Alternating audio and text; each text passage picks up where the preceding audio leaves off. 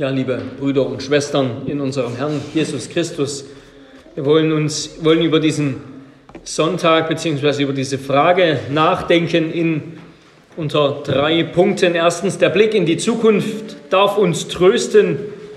Zweitens, denn der Verurteilte kehrt als Richter zurück und bringt drittens ewige Verdammnis und Freude. Erstens, der Blick in die Zukunft darf uns trösten. Der Trost der Wiederkunft des Herrn, das ist der Trost christlicher Hoffnung. Das ist der Trost christlicher Hoffnung. Hoffnung, das ist eine Unterkategorie des Glaubens, so könnten wir sagen. Ja, der Glaube, der umfasst sowohl Gottes Werke in der Vergangenheit als auch Gottes Werke in der Zukunft. Die Hoffnung richtet sich ganz auf sein Handeln zu unseren Gunsten in der Zukunft. Ja, wie Christus jetzt schon im Himmel ist, um dort Wohnungen für uns zu, zu bereiten, so ist unser Hoffnungsgut im Himmel für uns aufbewahrt, so heißt es. Kolosser 1, Vers 5 und 1. Petrus 1, Vers 4. Was wir empfangen werden, ist im Himmel jetzt schon für uns aufbewahrt, nämlich die vollkommene, ungebrochene Gemeinschaft mit dem dreinigen Gott, seine Gegenwart bei uns mit allen seinen Gaben. Das, was wir empfangen werden, auch die Auferstehung unseres Leibes. Und all das, das wird aber beginnen, das wird ihren, seinen Anfang nehmen mit der Wiederkunft Christi. Und deshalb gilt unsere Hoffnung ganz zuerst einmal seiner Wiederkunft. Und wenn er kommt, wird er alles andere mit sich bringen. Unsere Hoffnung ist deshalb ganz auf seine Wiederkunft gerichtet. Und was ist das Charakteristikum christlicher, christlichen Zukunftstrostes sozusagen, Wiederkunftstrostes oder christlicher Hoffnung? Es ist erstens, dass diese Hoffnung ganz unzweifelhaft ist, ganz gewiss. Ein festes Bekenntnis, eine felsenfeste Gewissheit, weil, wie es in Hebräer 10, Vers 23 heißt, er treu ist, der die Verheißung gegeben hat. Er ist treu, er wird sein Wort erfüllen. Er wird wiederkommen. Ja, nichts in dieser Welt ist gewisser, so spricht die Hoffnung. Nichts in dieser Welt ist gewisser als die Wiederkunft des Herrn, der wiederkommen wird, wie er einmal aufgefahren ist. Und der kommen wird für die, die auf ihn im Glauben warten und die seinen Willen tun. Und deshalb ist Hoffnung oder erfüllt uns christliche Hoffnung, christlicher Wiederkunftstrost auch mit Vorfreude. Sie ist voller Freude über den Sieg, den Christus erringen wird, der größte Sieg, der je errungen wurde. Denn das wird die Wiederkunft vor allem sein. Ja? Sie wird der Kampf sein oder das, das Ende dieses Kampfes, den das ganze Alte Testament immer wieder ankündigt, auf den die Psalmisten, die Propheten ihre große Hoffnung setzen, ihre große Vorfreude setzen, dass endlich der König Gottes kommt und den Sieg erringt über die Feinde seines Volkes und der endlich den Frieden bringt, nachdem sie sich so sehr sehen. Ja, die Wiederkunft Christi, das wird vor allem der große Sieg sein, den er erringt, der letzte, der endgültige, der vollkommene Sieg, der natürlich seinen Anfang schon genommen hat, das wissen wir, das hören wir immer wieder, in seinem ersten Kommen, in seinem Tod, in seiner Auferstehung. Er ist jetzt schon König und Herr und doch wissen wir auch, da fehlt noch etwas, etwas ganz Gewaltiges und das wird sich ereignen, dieser Sieg, diese letzte, größte, siegreiche Schlacht, wenn er wiederkommt. Ja, in dem Moment, in dem der Herr erscheint, oder in dem Moment, in dem wir sterben, in dem Moment nach unserem Tod, dem Augenblick nach unserem Tod, da werden wir es nicht länger nur glauben, sondern wir werden es schauen. Wir werden es mit unseren Augen sehen, was wir geglaubt haben. Und das wird uns eine große, große Bestätigung und Freude sein, dass wir, es wird all unseren Zweifel stillen, alle Sorgen stillen. Christus ist der Herr. Wir werden es mit unseren Augen sehen, vor unseren Sinnen haben. Und dann wird Friede sein, dann wird Ruhe einkehren, dann werden wir vollkommene Freude haben. Und dann werden wir hineingenommen in diesen ewigen Gottesdienst, den himmlischen Gottesdienst, den uns die Offenbarung beschreibt. wenn der Herr angebetet wird auf dem, im neuen Himmel und der neuen Erde. Dem, der auf dem Thron sitzt und dem Lamm zugerufen wird. Ja, würdig bist du, würdig ist das Lamm, das geschlachtet worden ist, zu empfangen Kraft und Reichtum und Weisheit und Stärke und Ehre und Ruhm und Lob. Und wenn dann jedes Geschöpf, das im Himmel und das auf Erden ist und das im Meer ist und unter der Erde, sich vor dem Thron, vor dem, der auf dem Thron sitzt und vor dem Lamm und vor den sieben Geistern niederwirft und ihnen Anbetung erweist. Die vier lebendigen Wesen, die für die ganze Schöpfung stehen und die 24 Ältesten, die für Gottes Volk stehen, alten, des alten und neuen Bundes. Ja, lasst uns, liebe Geschwister, lasst uns immer wieder diese Vorfreude festhalten. Diese Vorfreude auf die Wiederkunft unseres Herrn. Lasst uns das den Antrieb sein, im Kampf weiter zu gehen. Nicht einzuwilligen in die Freuden dieser Welt, sondern in der, ja, in der Pilgerschaft durchzuhalten, den Kampf des Glaubens weiter zu kämpfen. Im Glauben, bis wir dann zum Schauen kommen werden. Ja, diese Hoffnung hat sich Hiob gesetzt und diese Hoffnung hat ihn erhalten in seinem ganzen Kummer, in seiner ganzen Schmerz, in seinem ganzen Leiden. Ich weiß, dass mein Erlöser lebt. Und zuletzt wird er sich über den Staub erheben. Und nachdem diese meine Hülle zerbrochen ist, dann werde ich von meinem Fleisch los Gott schauen. Ja, ich selbst werde ihn schauen und meine Augen werden ihn sehen. Danach sehnt sich mein Herz in mir. Diese Hoffnung auf das Ende, das Gott bringen wird, auf die Ankunft des Herrn, auf seine Gegenwart in, bei Gott. Diese Freude, die müssen wir uns erhalten. Sie ist ein Gebot. Ja, freut euch. Und darum lasst uns den Herrn bitten, dass er diese Freude in uns immer wieder anzündet und erhält.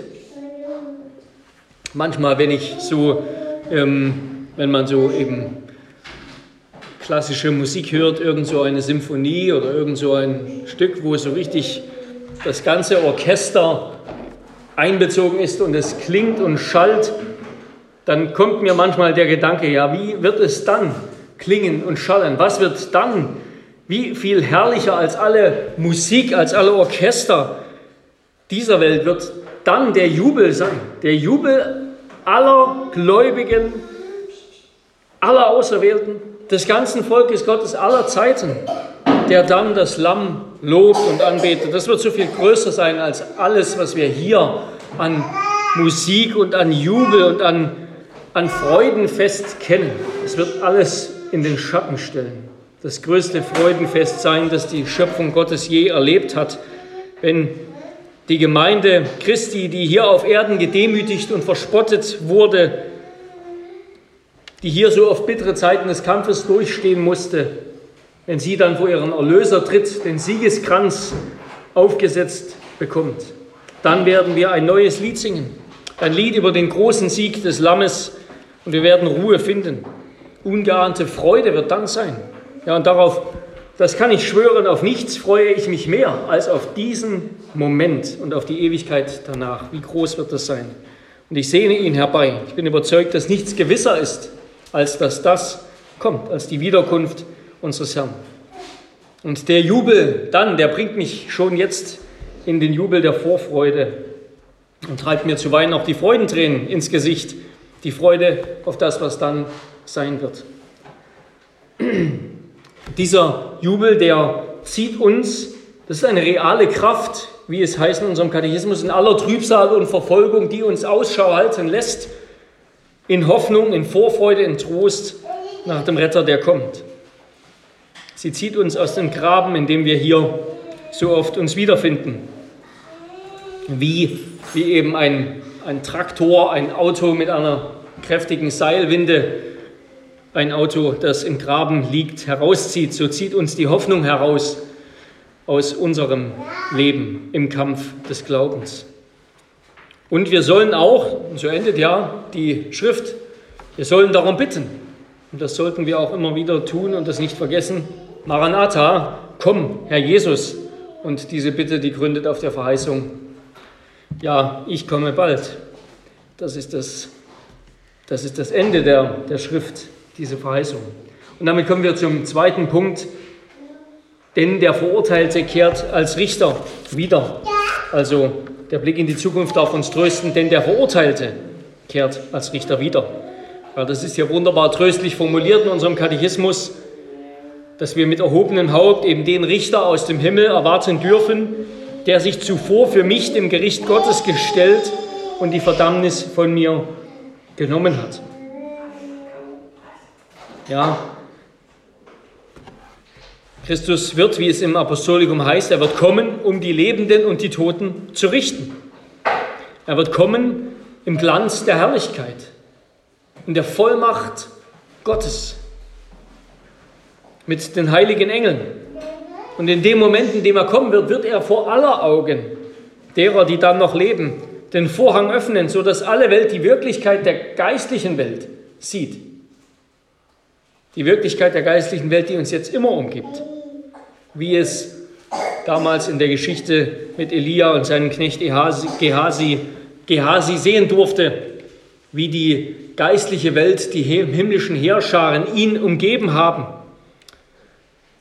So ist die geistliche Welt immer um uns her. Und dann, wenn Christus wiederkommt, wird er allen die Augen öffnen, diese geistliche Welt zu sehen.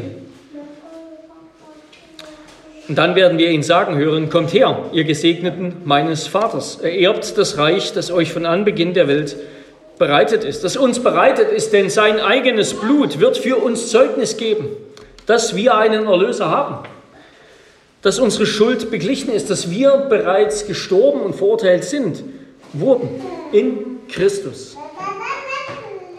Dass wir jetzt schon gerecht gesprochen sind. Ja?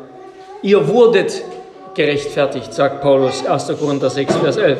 Wir sind bereits gerechtfertigt, also von Gott aufgrund des stellvertretenden Opfers des gerechten Lebens und Leidens Christi wurden wir für gerecht erklärt.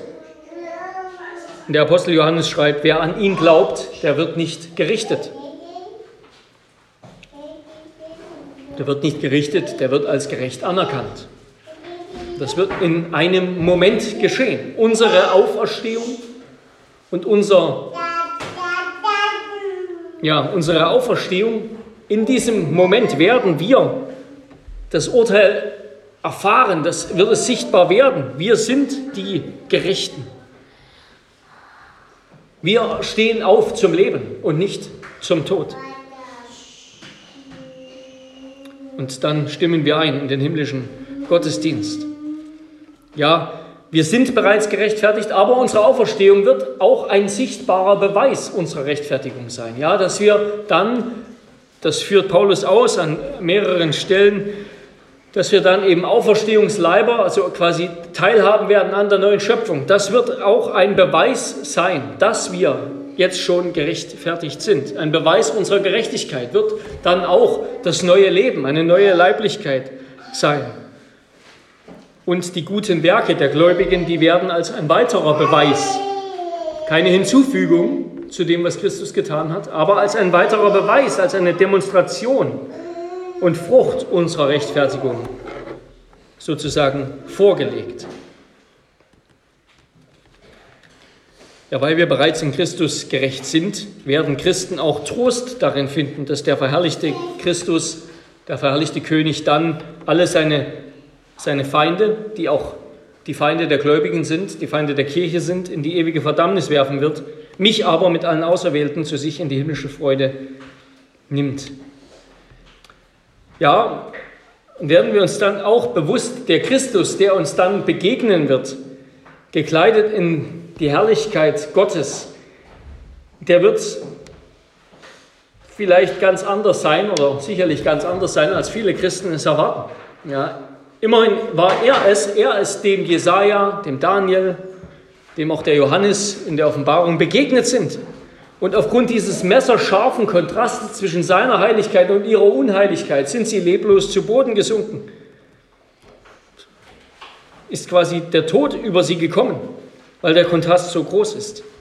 Ja, der Christus, der dann kommen wird, der wird viele Christen überraschen, die die ein Bild von Jesus haben, wo Jesus vor allem der, der liebe und nette Kerl ist, der Schäfchen streichelt und der keiner Seele was zu Leide tun könnte. Aber so wird es nicht sein. Ja, so wie wir in diesem Leben durch den Glauben in das Bild Christi verwandelt werden, so werden wir im kommenden Leben durch das Schauen in das Bild Christi verwandelt. So schreibt es der Apostel Johannes in seinem ersten Brief, Kapitel 3, Vers 2, Geliebte, wir sind jetzt Gottes Kinder und was wir sein werden, ist noch nicht erschienen.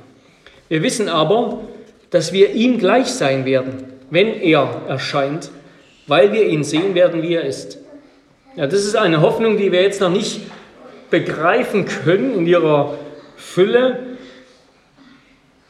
dass das geistliche Schauen, dass wir die Begegnung mit Christus, die wird uns befähigen, unsere Erneuerung, unsere Auferstehung wird uns befähigen, Christus in einer Weise wahrzunehmen, wie wir ihn jetzt eben immer nur bruchstückhaft sehen. Ja, wir, wir, wir erkennen Jesus und wir erkennen immer mehr, wer er ist und wie groß seine Herrlichkeit ist. Aber dann werden wir befähigt werden, seine Herrlichkeit auf eine Weise zu sehen, die tausendmal höher ist als das, was wir uns hier vorstellen können, wie John Owen gesagt hat. Ja, die Theologie in der Theologie wird das die Visio Beatifica genannt, die erlösende Schau oder die rettende Schau Gottes. Auf die warten wir, auf die freuen wir und die stellt auch den Sinn und Nutzen von, von vielen Vorstellungen, die Christen sich von Christus machen, in Frage. Ja, und sie stellt auch den Sinn und Nutzen von Abbildungen von Christus in Frage. Wenn nämlich ein Bild Christus darstellt, wie behauptet wird, dann müssten wir es anbeten. Wenn es Christus nicht darstellt, ja, was soll es dann? Wenn wir nämlich Christus sehen werden in der Vollendung, dann wird uns das mit Sicherheit dazu bringen, dass wir uns niederwerfen und ihn anbeten. Ja, alle Knie werden ihn anbeten müssen, sich vor ihm niederwerfen müssen. Und ein richtiges Verständnis eben dieser Visio Beatifica, dieser erlösenden Schau Gottes, die und des Herrn, die sollte uns davon abhalten, Bilder von Christus zu machen und damit uns und auch unseren Kindern die, die Vorfreude, die, die Freude des Schauens, die Freude des Sehens unseres dann verherrlichten Herrn zu nehmen.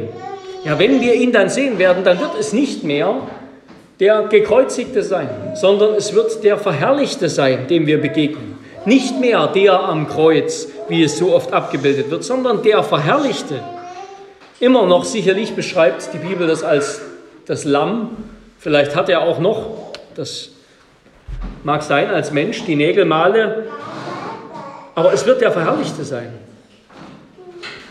Wir sollten uns dieses Bild des Herrn, wie er dann kommt, nicht zerstören, indem wir uns unvollkommene Abbildungen machen und benutzen. Und auch unseren Kindern nicht. Und damit komme ich zum dritten Punkt. Er bringt ewige Verdammnis und Freude. Der Blick in die Zukunft darf uns trösten, denn der Verurteilte, kehrt als Richter zurück oder wieder und bringt ewige Verdammnis und Freude. Ja, ich habe die Freude der Auserwählten, die habe ich eigentlich schon, habe ich eigentlich schon angedeutet, schon besprochen. Jetzt will ich nur noch kurz zum Gericht kommen, das Christus bringt. Das heißt hier, dass alle Ungläubigen, alle, alle Ungläubigen, die werden hier vom Katechismus Feinde Gottes genannt. Feinde Gottes, Feinde des Herrn, die in die ewige Verdammnis geworfen werden. Ja, während wir vom Herrn hören, kommt her zu mir, Gesegneten, ihr Gesegneten meines Vaters, werden Sie hören, geht hinweg von mir, ihr Verfluchten, in das ewige Feuer, das dem Teufel und seinen Engeln bereitet ist.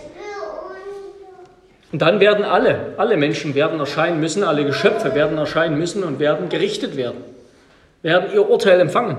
Und für viele wird es ein Urteil des Schreckens sein wie es der Prophet Jesaja schon angekündigt hat, dass Christus kommen wird mit der Flamme des Feuers zum Gericht.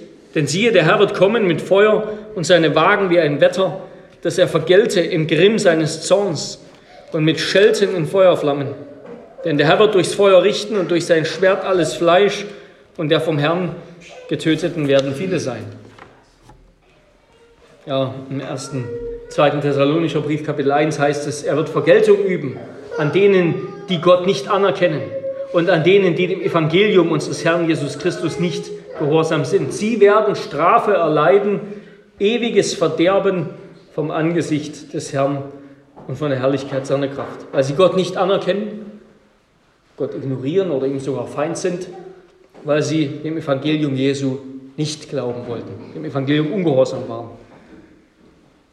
Das Feuer, das ist ein Bild, ja, bildlich zu verstehen, das nicht wörtlich zu verstehen, das beschreibt das Mittel der Bestrafung, nämlich die, die enorme Intensität der Leiden, ja, die sein wird, als würde man bei lebendigem Leibe verbrennen. Und dieses Verderben wird ewig sein. Deshalb lehnen wir auch jede Lehre von einer Annihilation, also einer Auflösung der Verworfenen, der, der Ungläubigen, dass sie einfach eben quasi verschwinden, verpuffen und nicht mehr da sind, ab. Denn das würde die Strafe, die Gott im Sinn hat, verringern. Diese Strafe, die wird im Neuen Testament in den schärfsten, im Neuen Testament wohl bemerkt, in den schärfsten Formen und Farben beschrieben als ein unauslöschliches Feuer, als ein Feuerofen, als Heulen und Zähneklappern, als die dunkle Finsternis, in der die Ungläubigen samt dem Teufel in Ewigkeit aufbewahrt werden, als der See, der von Feuer und Schwefel brennt, als der zweite und ewige Tod, wo es keine Hoffnung gibt, wo es schrecklich ist, wo, es, wo der Ruf Gottes nicht mehr vernommen wird, wo es ein letztgültiges Urteil ohne Umkehr, ohne Berufung gibt. Ja, und wenn das kommen wird, dann, dann werden sie alle verstecken. Sie werden sich verkriechen vor dem Zorn des Lammes, Offenbarung 6. Und so ruft der Prophet Jesaja ihnen zu: Verkrieche dich in den Felsen, verbirg dich im Staub aus Furcht vor dem Herrn und vor der Herrlichkeit seiner Majestät. Denn es kommt ein Tag des Gerichts von dem Herrn der Heerscharen über alles Stolze und Hohe und über alles Erhabene, und es wird erniedrigt werden. Und der Hochmut des Menschen wird gebeugt und der Stolz des Mannes gedemütigt werden. Der Herr aber wird allein erhaben sein an jenem Tag. Und die nichtigen Götzen werden gänzlich verschwinden. Und man wird sich in Felshöhlen und Erdlöcher verkriechen aus Furcht vor dem Herrn und vor der Herrlichkeit seiner Majestät, wenn er sich aufmachen wird, um die Erde zu schrecken. Jesaja Kapitel 2. Ja, natürlich finden das die Ungläubigen heute lächerlich, das fanden sie immer schon, zur Zeit von Jesaja, auch zur Zeit von Paulus. Die Epikureer, ja, die griechischen ähm, Philosophen, die das Leben vor allem als ein Lebensgenuss, Leben in Freude verstanden haben. Aber Gottes Zeit und Gottes Gericht wird kommen. Und an jenem Tag, wenn er kommen wird, dann wird es sein. Wenn er kommen wird, um verherrlicht zu werden in seinen Heiligen und bewundert in denen, die glauben bewundert und verherrlicht in denen, die glauben. Und mit dem Psalmisten wollen wir gemeinsam diesen Tag immer wieder mit herbeisehnen. Und ich schließe mit einem Ausschnitt aus Psalm 17. Steh auf, o Herr, komm ihm zuvor, demütige ihn, den Gottlosen. Rette meine Seele von dem Gottlosen durch dein Schwert, von den Leuten durch deine Hand. O Herr, von den Leuten dieser Welt, deren Teil in diesem Leben ist, und deren Bauch du füllst mit deinem Gut. Sie haben Söhne genug und lassen, was sie übrig haben, ihren Kindern. Ich aber werde dein Angesicht schauen in Gerechtigkeit, an deinem Anblick mich sättigen, wenn ich erwache. Ja, das ist wunderbar. Hier gibt es schon eine Andeutung einer Ewigkeitshoffnung, auch im Alten Testament. Amen. Lass uns beten. Ja, Herr unser Gott, wir stimmen ein in das Gebet deiner Kirche und bitten dich mit den Worten der Schrift, komme bald, Herr, und vertrauen auf die Verheißung, die du gesprochen hast, dass du bald kommen wirst. Ja, Herr, so bitten wir dich, komme du bald, bringe bald Erlösung und Gericht nach deinem Wohlgefallen, nach deiner Souveränität. Herr, du hast uns den Zeitpunkt nicht gesagt, aber wir wissen, dass es bei dir beschlossen ist Herr, dass unser Heil und unsere Erlösung beschlossen ist bei dir, die so groß und herrlich sein wird, dass wir sie nicht erahnen können. Und dass auch das Verderben und die gerechte Bestrafung der Sünde und des Teufels und aller, die ihm gehören, bei dir beschlossen ist. Herr, möchtest du kommen, um dich zu verherrlichen und auch um dein Volk zu erlösen zu deiner Ehre. Amen.